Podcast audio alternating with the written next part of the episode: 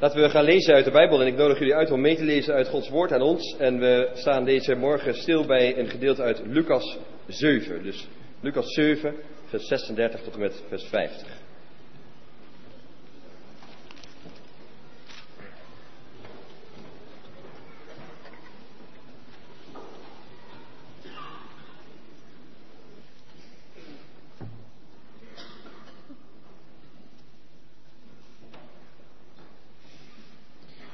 Lezen met elkaar Lucas 7, vers 36 tot en met 50. Ik ben uh, even, even kort uitleggen, ik ben bezig met een, met een serie preken met, de, met de volgende titel Aan tafel met Jezus.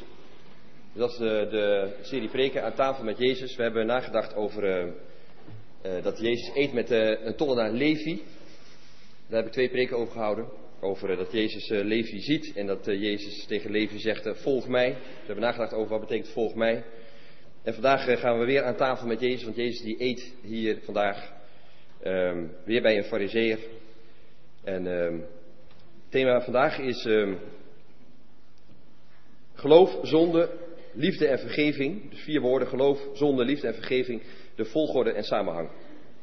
Dus nog een keer geloof, zonde, liefde en vergeving, de volgorde en samenhang. Dat is waar we deze morgen willen, met elkaar over na willen denken. Dus wat is precies de volgorde van de woorden geloof, zonde, liefde en vergeving. En ik hoop dat we daardoor opgebouwd en fris mogen worden. Laten we lezen met elkaar over dat Jezus eet bij een fariseer. Lucas 7, vers 36. Een van de fariseeën nodigde hem uit voor de maaltijd. En toen hij het huis van de fariseeën was binnengegaan, ging hij aan tafel aandiggen. Een vrouw die in de stad bekend stond als zondares had gehoord dat hij bij de fariseeën thuis zou eten. En ze ging naar het huis met een albasten flesje met geurige olie. En ze ging achter Jezus staan aan het voeteinde van het aanlichtbed. En ze huilde en zijn voeten werden nat door haar tranen en ze droogde ze met haar haar, kuste ze en wreef ze in met de olie. En toen de fariseeën die hem had uitgenodigd dit zag, zei hij bij zichzelf, als hij een profeet was, zou hij weten wie die vrouw is die hem aanraakt, dat ze een zondares is. Maar Jezus zei tegen hem, Simon, ik heb je iets te zeggen. Meester, spreek, zei hij. Er was eens een geldschieter die twee schuldenaars had. De een was hem 500 dinari schuldig en de ander 50. Omdat ze het geld niet konden terugbetalen, schold hij beiden hun schuld kwijt. Wie van de twee zal hem de meeste liefde betonen? Simon antwoordde, eh, ik veronderstel degene aan wie hij het grootste bedrag heeft kwijtgescholden. Klinkt wel interessant, hè? Ik veronderstel. Hij zei tegen hem, dus Jezus zei tegen Simon, dat is juist geoordeeld. Toen draaide hij zich om naar de vrouw en vroeg aan Simon, zie je deze vrouw? Ik ben in jouw huis te gast en je hebt me geen water voor mijn voeten gegeven. Maar zij heeft met haar tranen mijn voeten nat gemaakt en ze met haar haar afgedroogd. Jij hebt mij niet begroet met een kus, maar zij heeft, sinds ik hier binnenkwam, onophoudelijk mijn voeten gekust. Jij hebt mijn hoofd niet met olie ingewreven, maar zij heeft met geurige olie mijn voeten ingewreven. En daarom zeg ik, jouw haar zonden zijn haar vergeven, al waren het er vele, want ze heeft veel liefde betoond. Maar wie weinig wordt vergeven, betoont ook weinig liefde. Toen zei hij tegen haar, uw zonden zijn u vergeven. En zijn tafelgenoten dachten bij zichzelf, wie is hij dat hij zelfs zonden vergeeft? En hij zei tegen de vrouw, uw geloof heeft u gered. Ga in vrede. Zover de lezing uit de Bijbel. En uh, we gaan straks met elkaar na de preek prachtige liederen zingen over vergeving. Psalm 130 van de psalmen voor nu en uh, opwekking 642. God vergeeft en geneest.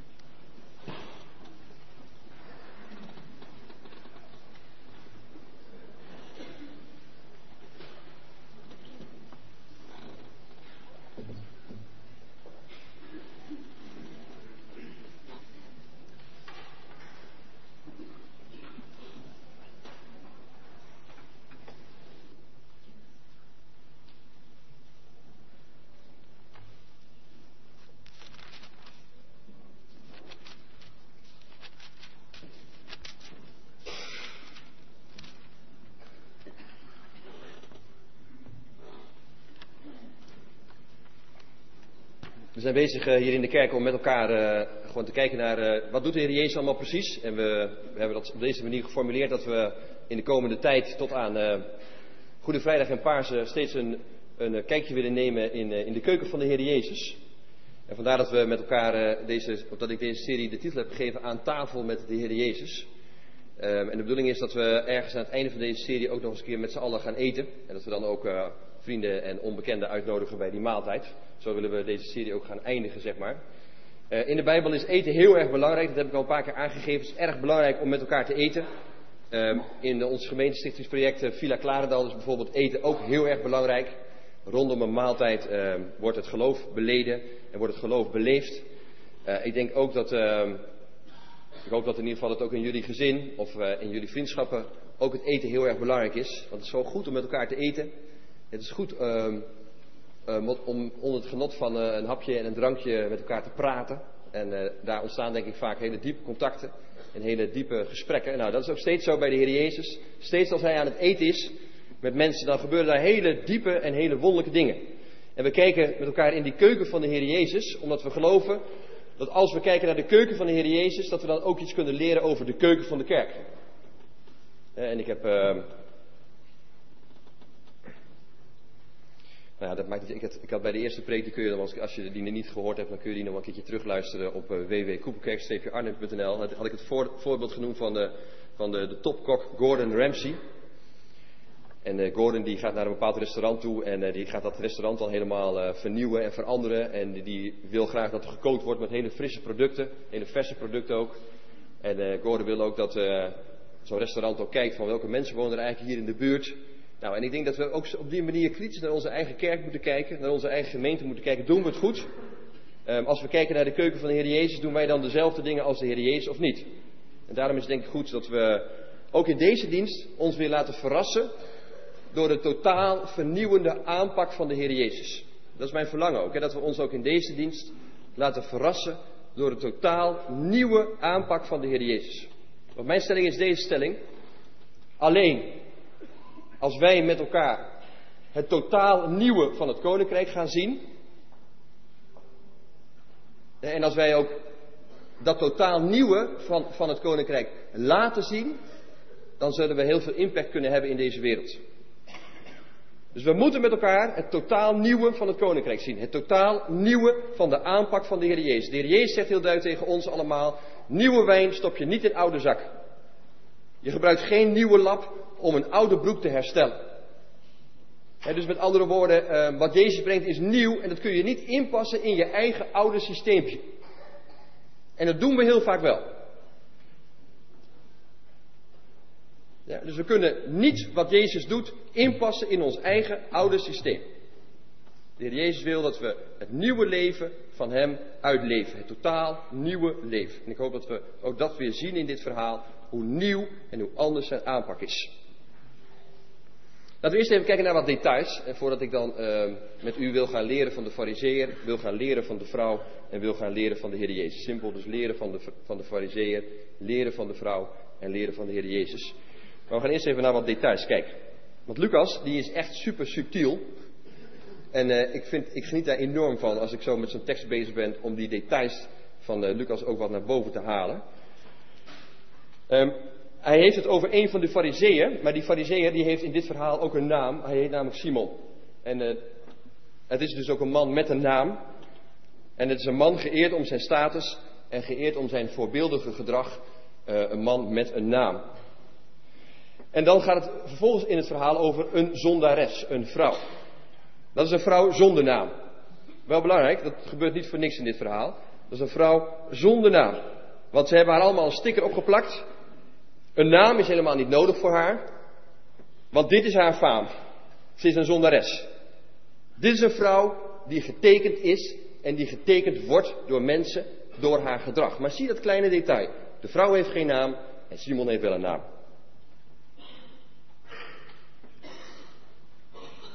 En het is heel erg mooi om te zien dat de fariseer noemt deze vrouw niet vrouw, hij noemt haar zondares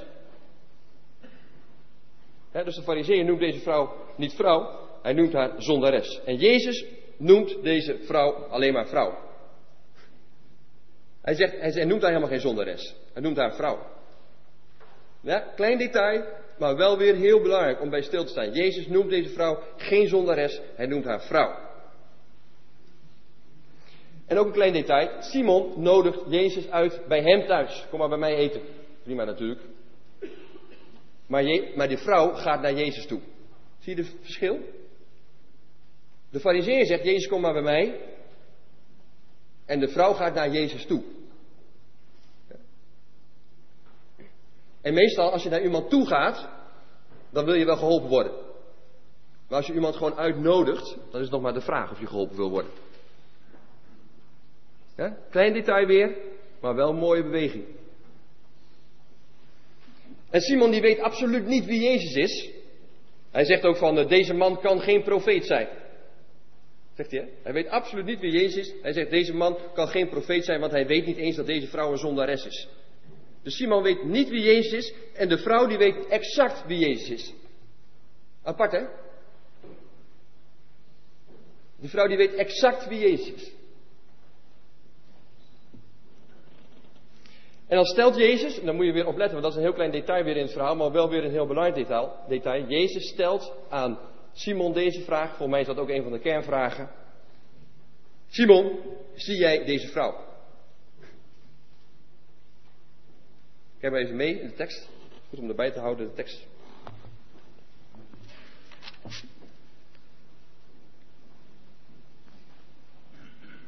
Vers 44. En daar staat het, vers 44. Toen draaide hij zich om naar de vrouw. Toen draaide Jezus zich om naar de vrouw en hij vroeg aan Simon: Zie jij deze vrouw? Heel klein detail, maar wel weer een prachtig detail. En ik denk dat dat een hele belangrijke vraag is. Waarom is deze vraag belangrijk? Omdat het altijd gaat om zien. Hoe zie jij de ander? Zo'n belangrijk iets. Hoe zien wij de ander? Hoe zie jij jezelf? Daar gaat het om. Zie jij jezelf als een zondaar? Of zie je jezelf als iemand die vergeven is en vernieuwd wordt? Hoe zie jij jezelf?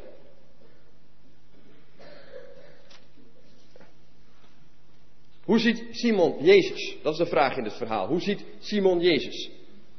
Nou, dit is de houding van Simon. De houding van Simon is, nou, we zullen wel eens even zien wie die is. We zullen wel eens even zien wie die is. Zo kun je ook in de kerk zitten, hè? We zullen wel eens even zien wat die te melden heeft. Simon, die ziet, hoe ziet Simon Jezus? En hoe ziet Simon die vrouw? Nou, ik heb het al gezegd, Simon ziet die vrouw gewoon helemaal niet als vrouw. Hij ziet haar gewoon als zondares. Als een fout iemand, super fout iemand. Hoe ziet de vrouw Jezus? Hoe kijkt Jezus naar Simon? Hoe kijkt Jezus naar deze vrouw? Hoe kijkt Jezus naar zondaars? Hoe kijkt Jezus naar ons? Dat zijn de vragen die in deze tekst naar voren komen. Hoe kijkt God naar ons?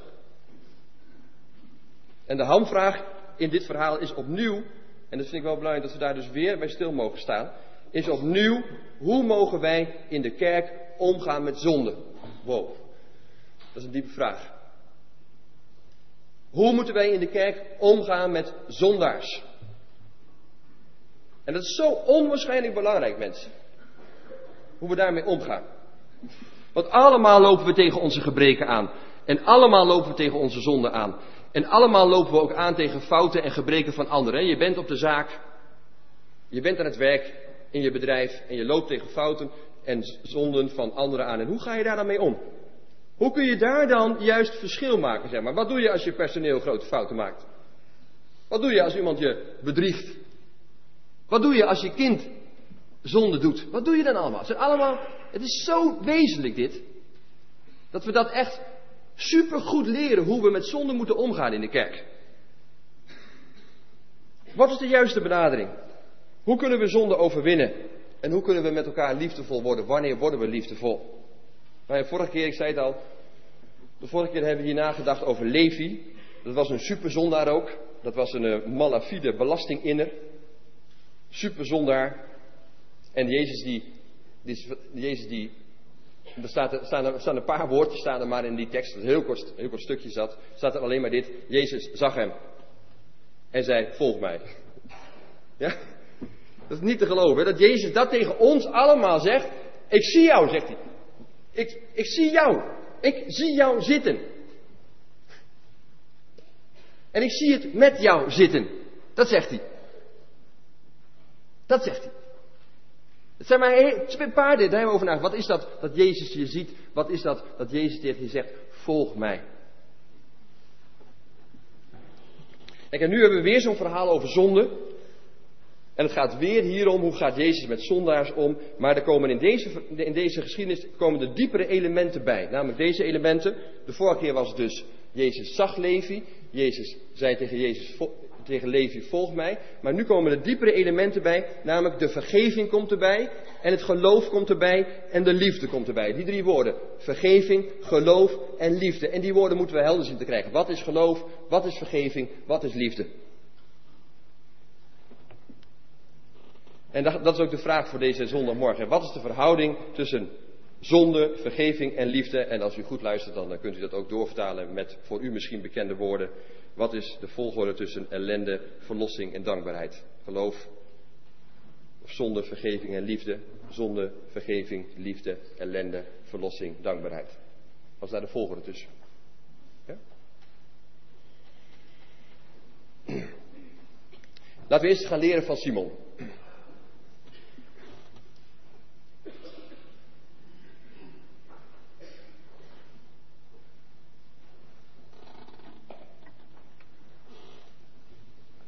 Nou, ik zei het al, Simon was een, een fariseer en dat is een schriftgeleerde. Zo. Ja, dat is iemand die heel goed weet wat er allemaal staat in de Bijbel. En van wie je ook zou mogen verwachten dat hij een beetje begrijpt wat er allemaal staat. Gewoon een schriftgeleerde. Ja, die leest altijd in de Bijbel, is altijd aan het studeren in de Bijbel. Hij is een schriftgeleerde. Dat is Simon. Hij is een man met naam, strak in de leer en hij behoorde tot de kring van het vrome volk. Daar behoorde hij bij. Maar dezezelfde man geloofde absoluut niet in Jezus. Laat maar eens zien, Jezus, wie je bent. Dat is zijn houding. Laat maar eens zien, Jezus, wie je bent. Jij bent zeker in ieder geval geen profeet. Je weet niet eens wie deze vrouw is. Kom maar eens even bij mij aan tafel, Jezus. Dat klinkt als, kom maar eens even bij mij op het matje, Jezus. Dan moeten we niet alsof, alsof wij dat nooit doen. Want hoe vaak roepen wij God niet in verantwoording? Van God, leg maar eens uit waarom dit gebeurt. Leg maar eens uit wie u nu bent. Dat is, dat is best wel herkenbaar. Simon strak in de leer, maar hij is uitermate onbeschoft in zijn omgangsvormen. Klopt hè? Hij zegt gewoon, Jezus, kom maar aan tafel. Hij doet verder helemaal niks. Er waren hele heldere omgangsvormen in Israël, maar hij was uitermate onbeschoft in zijn omgangsvormen. En ik ken, ik ken genoeg van zulke soort mensen. Mensen die alles denken te weten, die de waarheid in pacht hebben, die uitermate strak zijn in de leer, maar o zo onbeschoft. In omgangsvormen ze vechten elkaar de tent uit. En dan zeggen ze, ja, de waarheid is soms hard, zeggen ze dan bij.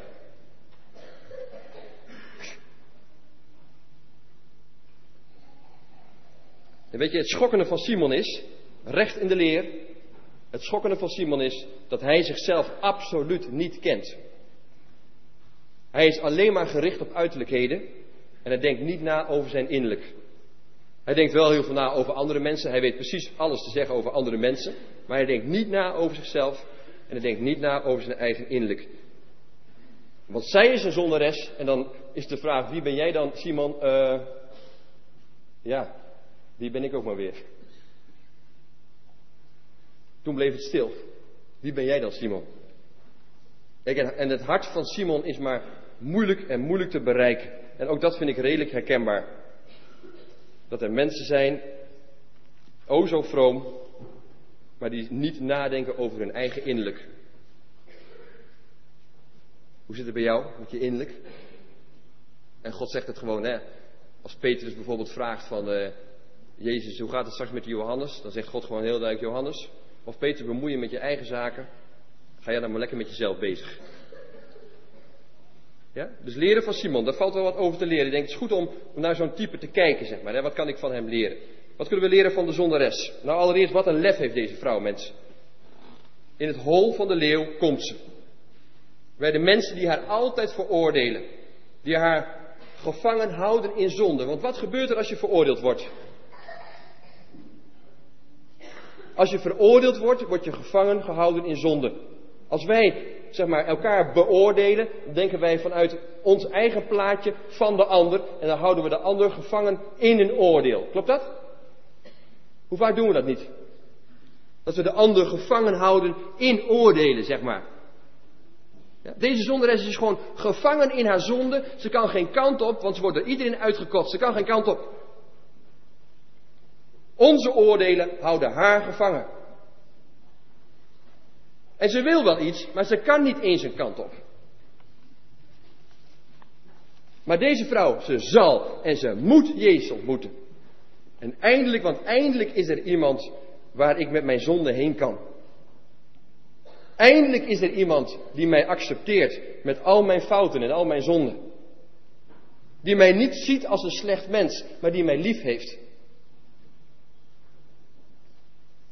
En ze voelt, deze vrouw die voelt aan alles aan, bij Jezus moet ik zijn. En ik vind dat zo bijzonder hè. Ook, ook dat wij onszelf dat goed realiseren. Wij vinden dat soms zo gewoon, dat we gewoon naar God toe kunnen gaan met onze zonden. Dat vinden we soms normaal. Dat vinden we gewoon normaal. Maar het is zo fantastisch. Het is zo bijzonder. Dat, we, dat er eindelijk iemand is die ons accepteert met onze zonden en met onze fouten. Dat is zo bijzonder. Die je niet ziet als een slecht mens, maar die je lief heeft. Zo kijkt God naar je, naar iedereen hier in de kerk. En Jezus, die, je moet je voorstellen, Jezus die ligt daar op zijn zij, op zo'n bank, en dan ligt hij met zijn voeten zo naar achteren. op zijn zij ligt hij dus, en ja, ik kan het moeilijk voor niet op de preekstoel. dat gaat niet, maar hij ligt dan zo met zijn voeten naar achter. En dan, uh, dan gaat die vrouw gaat achter hem staan. En ze knielt neer bij zijn voeten. En dan breekt ze. Hè. Als, ze als ze aan de voeten van Jezus neerknielt, dan breekt deze vrouw. Ben je wel eens gebroken? Heb je wel eens meegemaakt? Is er wel eens iemand hier in de kerk die, die echt is gebroken om zijn zonde? Dat je gewoon tranen met tuiten huilt, niet te stoppen.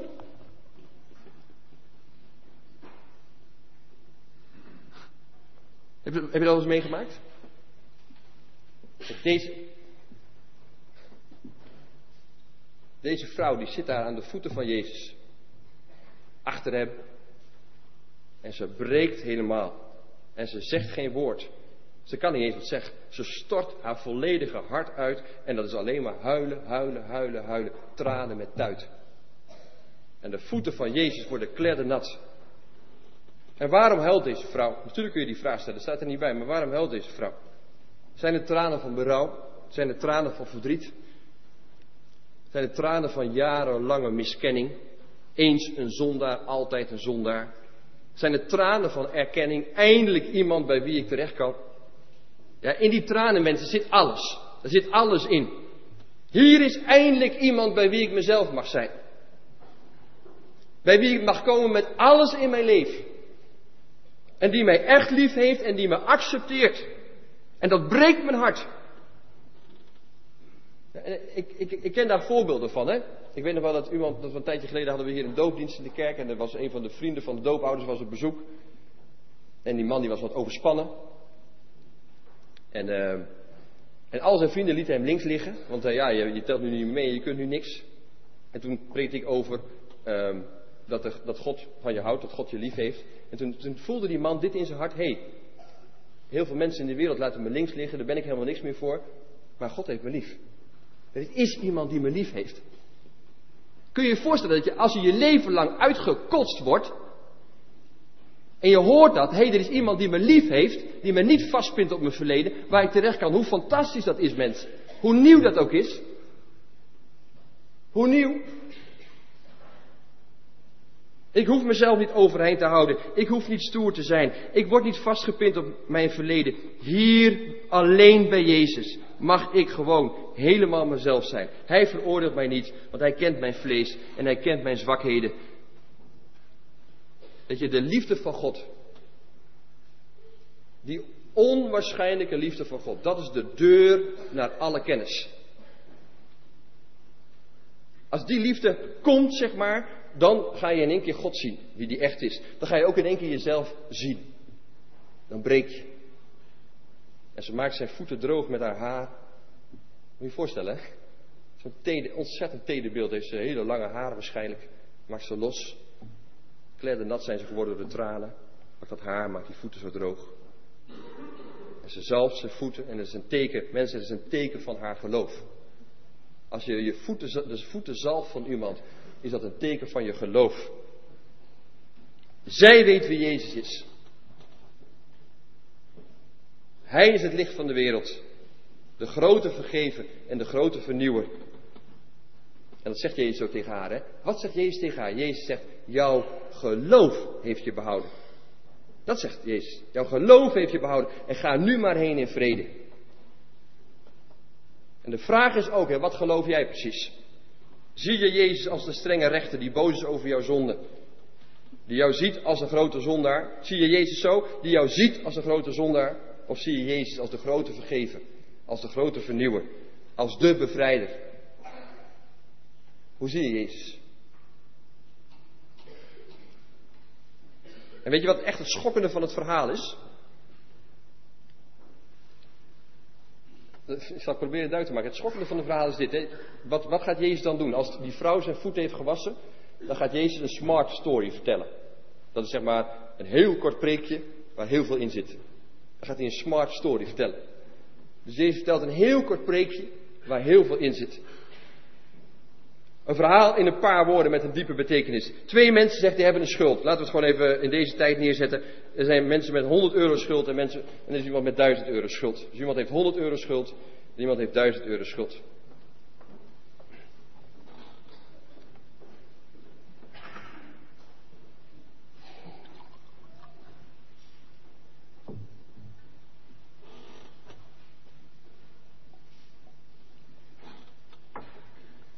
Allebei kunnen ze niet betalen.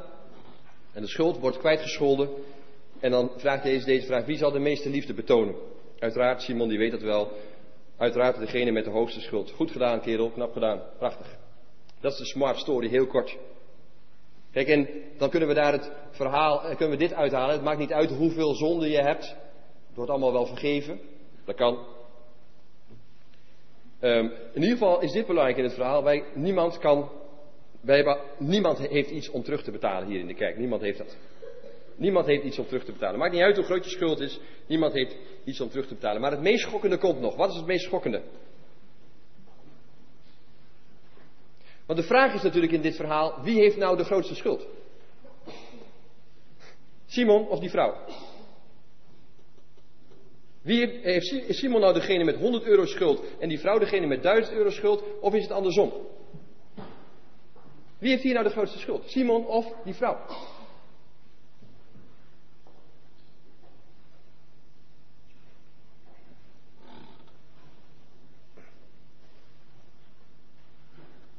En dan zegt Jezus dit. En dan moet je goed opletten, want daar komt het spannende en schokkende van dit verhaal. Jezus zegt dit. Simon, zegt hij, jij moet eens kijken naar die vrouw. Moet je kijken wat die vrouw allemaal gedaan heeft.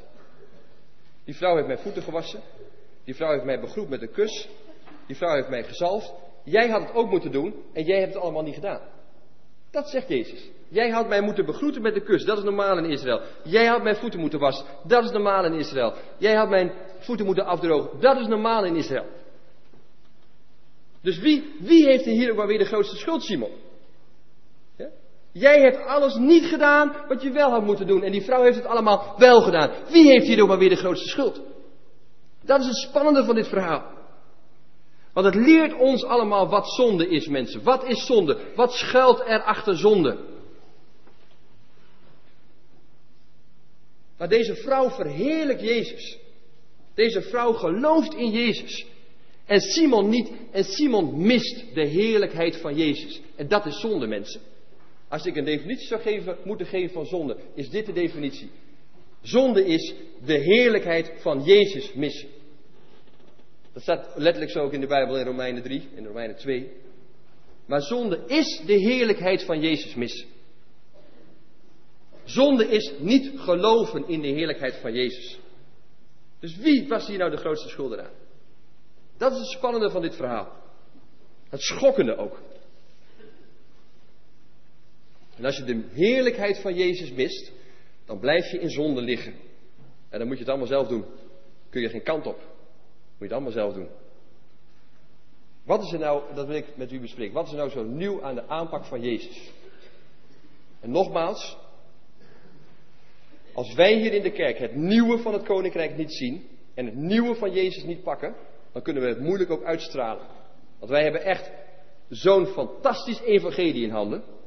En het is zo innovatief. En het is zo nieuw.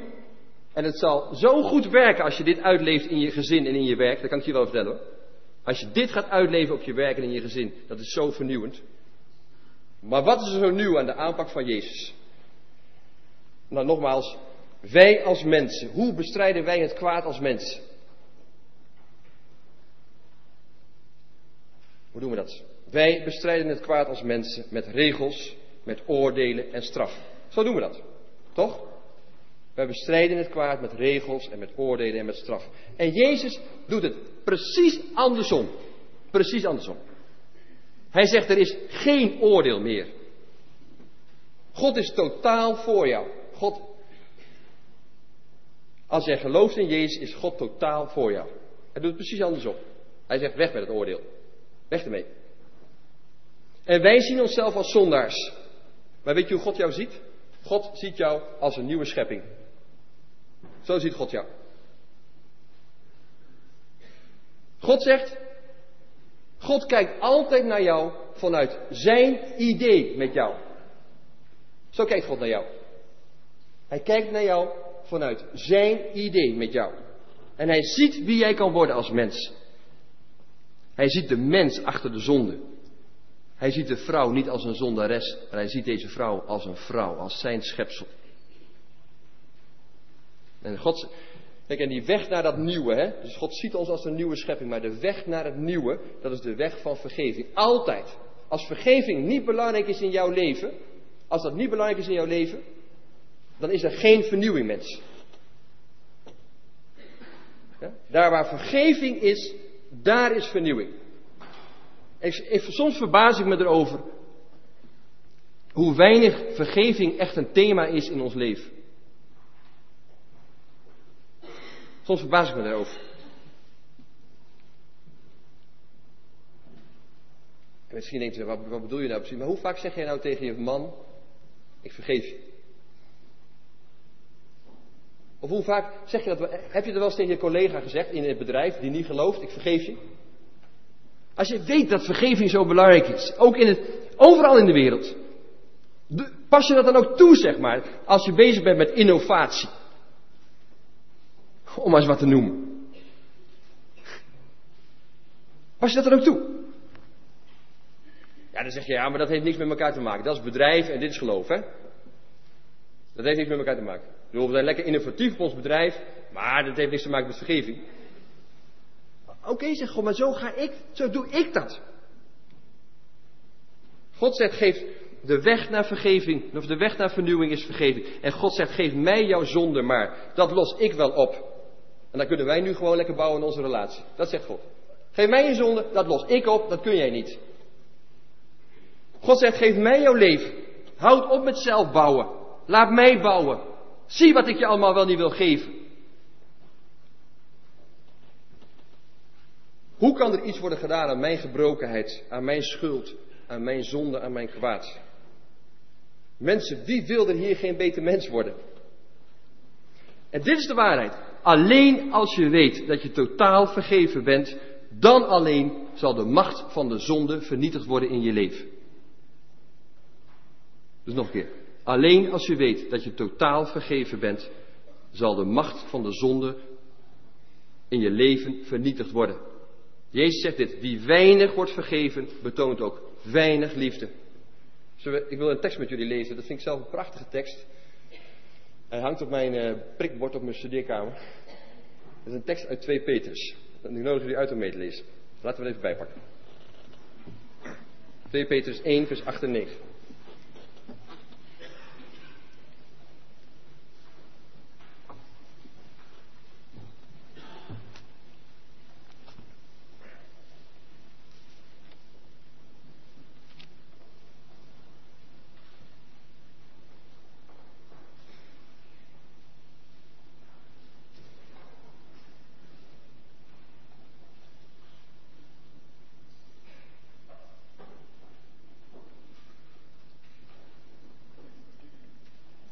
2 Petrus 1 en we beginnen dan te lezen bij vers 5.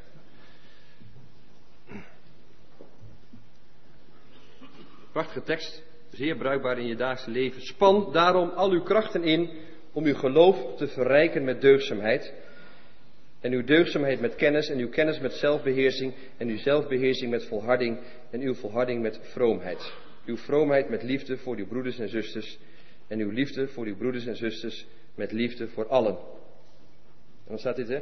Als u deze eigenschappen in overvloed bezit, is uw kennis van onze Heer Jezus Christus niet nutteloos, maar vruchtbaar. Wie ze niet bezit, is kortzichtig, ja blind, en hij vergeet dat hij van zijn vroegere zonden gereinigd is. Zie je wat er staat? Dus alleen het feit dat je je steeds herinnert dat je vroegere zonden gereinigd zijn en vergeven zijn, dat alleen kan ervoor zorgen dat jij een totaal ander mens wordt. Dat alleen. Dat staat hier.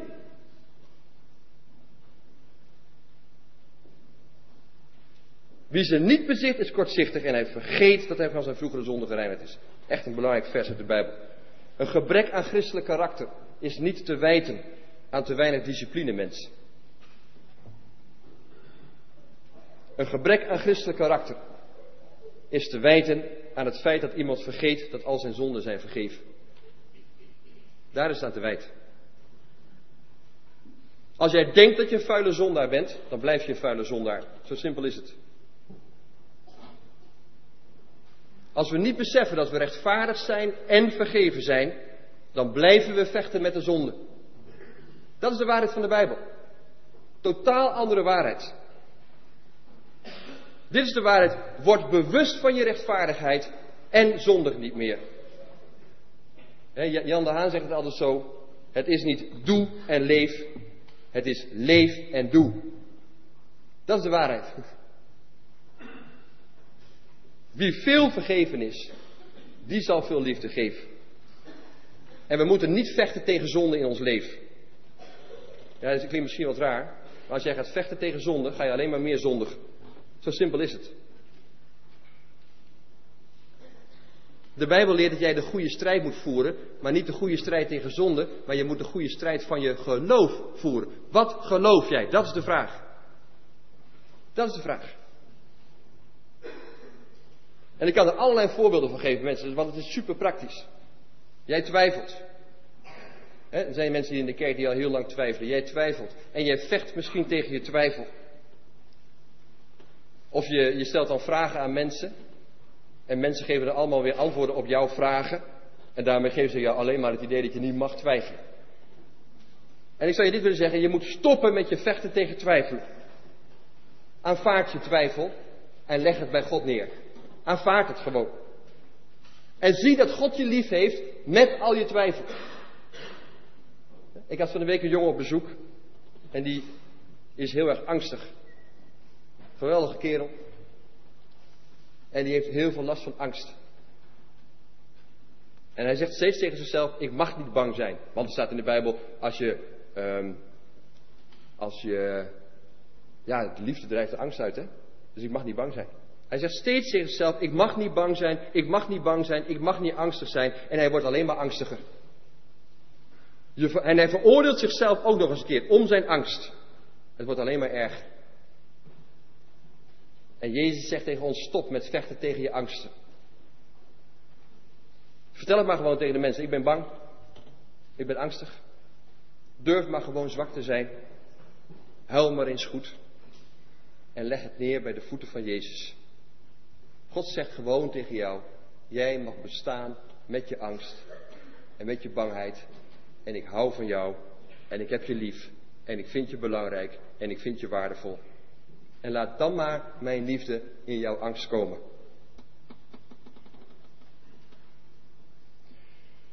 Mensen, wat is het soms lastig om goed om te gaan met zonde, is het niet?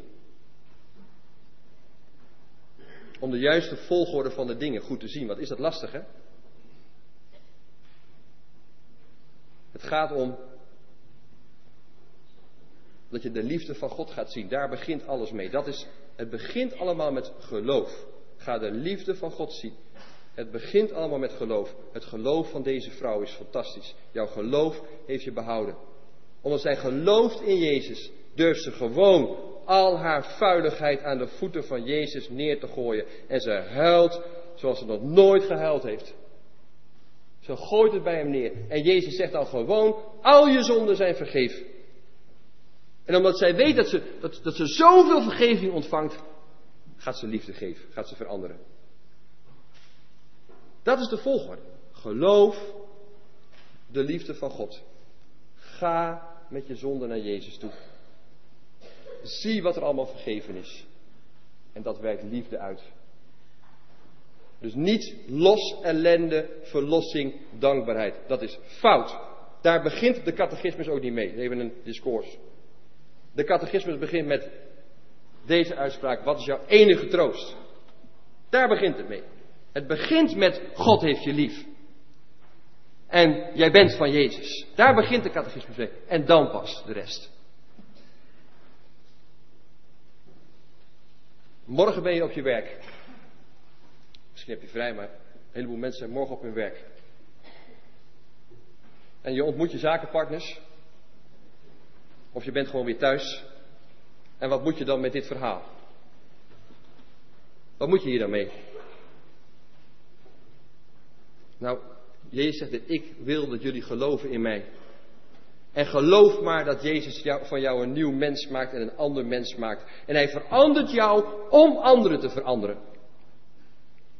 En Gods strategie om deze wereld te veranderen is geen oordeel meer. Dat is zijn strategie. En pas die strategie maar eens toe in je gezin. Pas die strategie maar eens toe in je gezin. Morgen naar je vrouw. Nee, nee, niet morgen naar je vrouw. Over een minuut naar je vrouw. Geen oordeel meer. En naar je kinderen toe. Geen oordeel meer. En naar je collega's toe. Geen oordeel meer. En naar al die zakenpartners toe, die jou misschien wel weet ik veel hoe benaderen, geen oordeel meer. Vergeef. En laat ze zien hoe mooi vergeving is. En hoe vernieuwend. En mag je dan niks zeggen? Natuurlijk wel. Jim Collins, bekende schrijver van Good to Great, die zegt: Je moet niet oordelen, maar je moet in je bedrijf, of op je werk, een sfeer creëren waar de waarheid gesproken kan worden en waar de waarheid gehoord kan worden. Dat is wat anders dan oordelen. Maar dan kan de waarheid wel gezegd worden en gesproken. En God die ziet jou als een nieuwe schepping. En kijk nou eens zo naar je kind in je gezin. Wauw!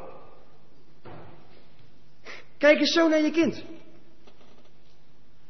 Zie de belofte in je kind. Zie de belofte in je collega. Zie de belofte in je zakenpartner.